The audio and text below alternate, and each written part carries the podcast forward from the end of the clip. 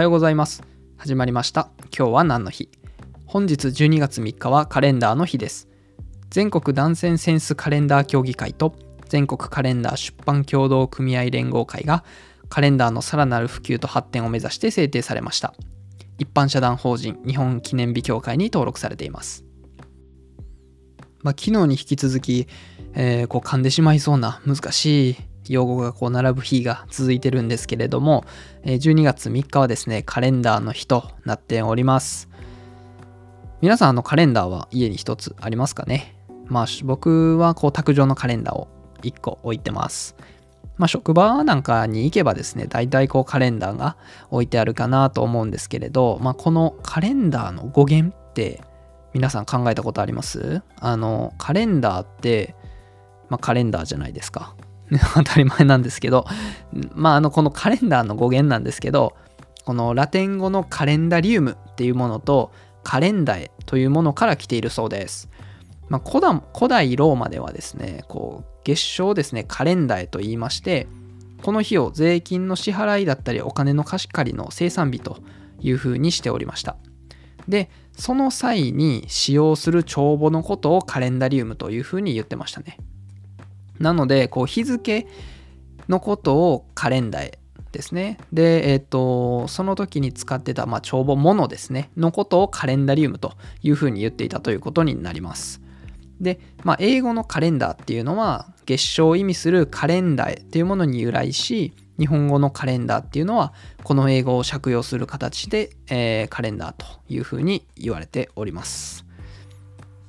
続いて、カレンダーの起源なんですけど、紀元前18世紀頃古代バビロニア帝国の時代というふうに言われてます。月の満ち欠けを、えー、周期を4分割して7日単位としたサイクルをもとに、まあ、太陰暦というものが決められました、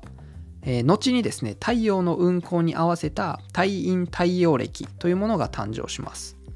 その後ですね、まあ、ローマのユリウスえー、これは紀元前100年頃に、えー、100年から紀元前44年頃まで活躍した人なんですが、ね、1年365.25日でウルード氏を設けたユリウス暦というものを制定します。まあ、紀元前100年の段階で、あのこれだけの精度が出てるってめちゃめちゃすごくないですか？でも、えっと、1582年にはグレゴリウス13世これは当時のローマ教皇ですねが現行の太陽暦グレゴリオ暦っていうものを採用しました。はい。まあ、ちなみにですけどこうユリウス暦の精度っていうのがですね現行の太陽暦、まあ、すなわちグレゴリオ暦と比較すると約128年で1日のズレ約1280年で10日10日ものズレが生ずることになると。いやまあええやんって感じしません？これ。いや僕めっちゃ思うんですよね。だって紀元前、えー、100年とかでしょ？だからまだこうイエス・キリストが生まれる前の話ですよね。BC ですよ BC その段階でまあ言ったら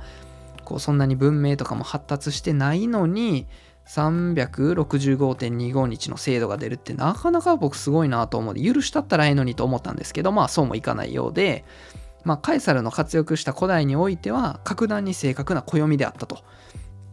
ただですね、まあ、時代の変遷につれて、えー、1582年、まあ、ユリウス暦が改定されてグレゴリオ暦への改暦が行われる。えー、それでですね日本におけるグレゴリオ暦の採択についてっていうのもあるんですが、まあ、日本はですね明治5年まで天保暦、まあ、いわゆる旧暦っていうものを使用していました。そのためですね西暦とはこう日にちにズレが生じていたんですよ。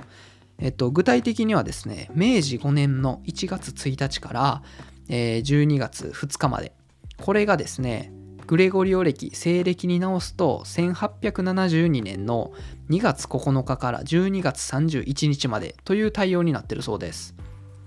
で、えー、まあなので、1ヶ月ちょっとこうずれてるような感じなんですかね。で、えっと、明治5年の11月9日、えー、西暦でいうと1872年の12月9日に明治政府がですね改暦の布告というものを交付しました